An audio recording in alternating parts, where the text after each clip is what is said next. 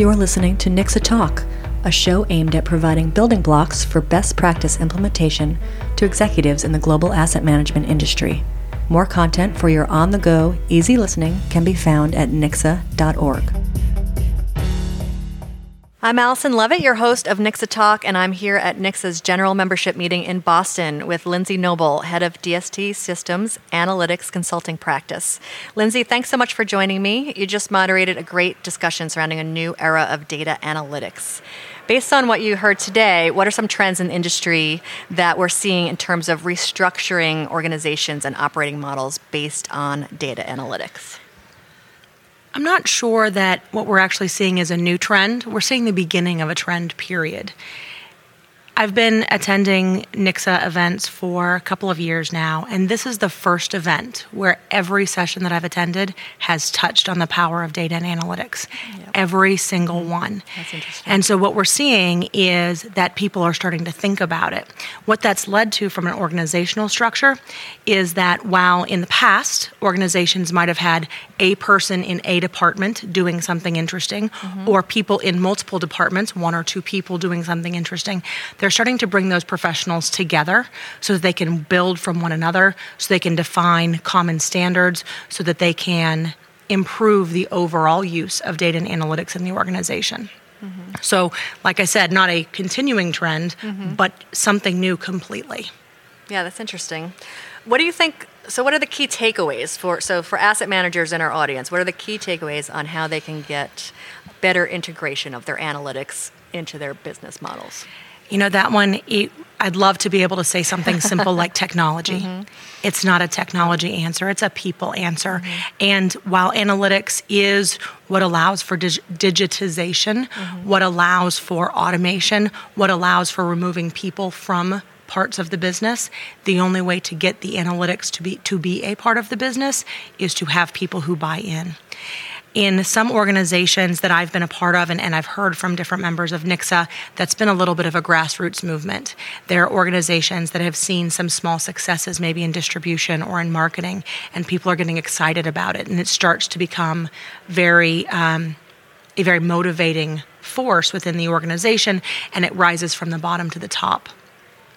Other companies require that there be executive push mm-hmm. to make data driven decisions, to be evidentiary as opposed to experiential. Mm-hmm. That was a phrase that was used mm-hmm. in one of the sessions this morning. Yep. It's a great phrase. I like that mm-hmm. much better than data versus gut. Yep.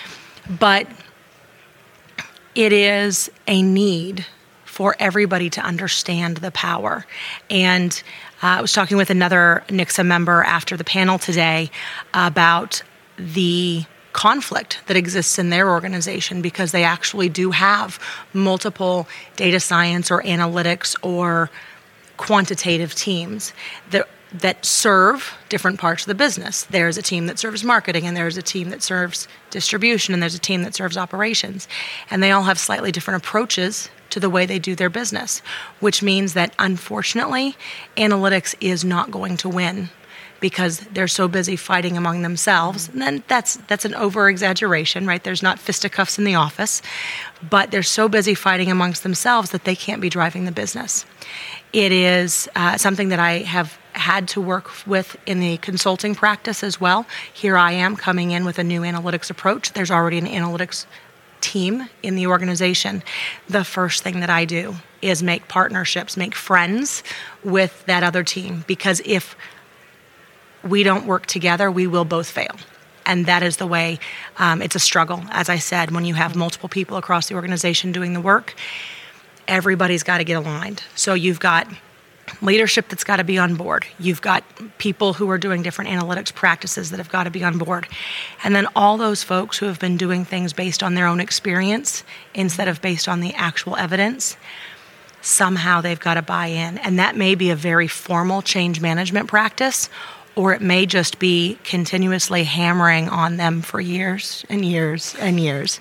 I've spoken with some uh, analytics leaders at, at other asset ma- or at asset management companies.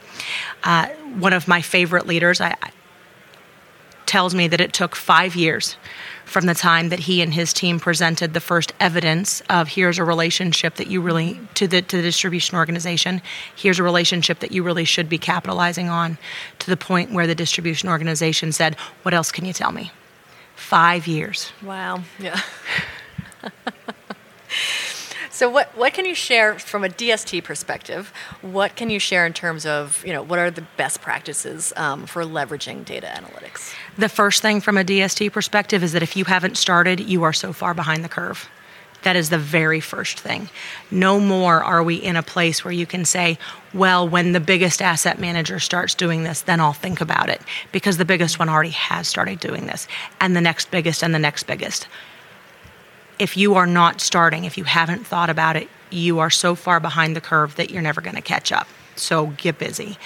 The other side, uh, part that the DST really does focus on is no one organization is is the best at everything, and an asset management organization may not choose to be the best at data science that doesn't mean they shouldn't be leveraging it. So work with your partners, work with vendors, work with offshore resources, work with somebody else to bring that science and that intelligence into your business, even if you're not hiring the resources yourself. Of course, that's DST's perspective. And then finally, um, understanding what data you need to use. What is it you're trying to do, and what is the data that helps you do that? There are and we heard this in the panel session, there are innumerable data sources out there. There are vendors, there are um, broker dealer firms that are selling their data. There's the asset manager's own internal data, the transfer agency data, the operations data. With so many data sources, if you are trying to ingest all of it, it you're drinking from the fire hose. You're going to drown. Uh, what we would like is for people to think very pointedly about one thing that they want to do differently tomorrow, find the data that helps them do that one thing differently, get that right, and then move on to the next step. Great. Great insight, Lindsay. Thank you so much for sharing your thoughts with the uh, NICSA Talk audience. We really appreciate it. My pleasure, Allison.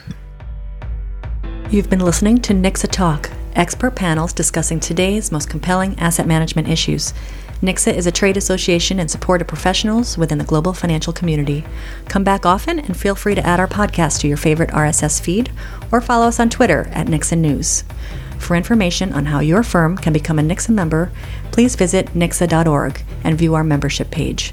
For over 50 years, NICSA has been connecting global asset management participants to discuss and develop industry best practices.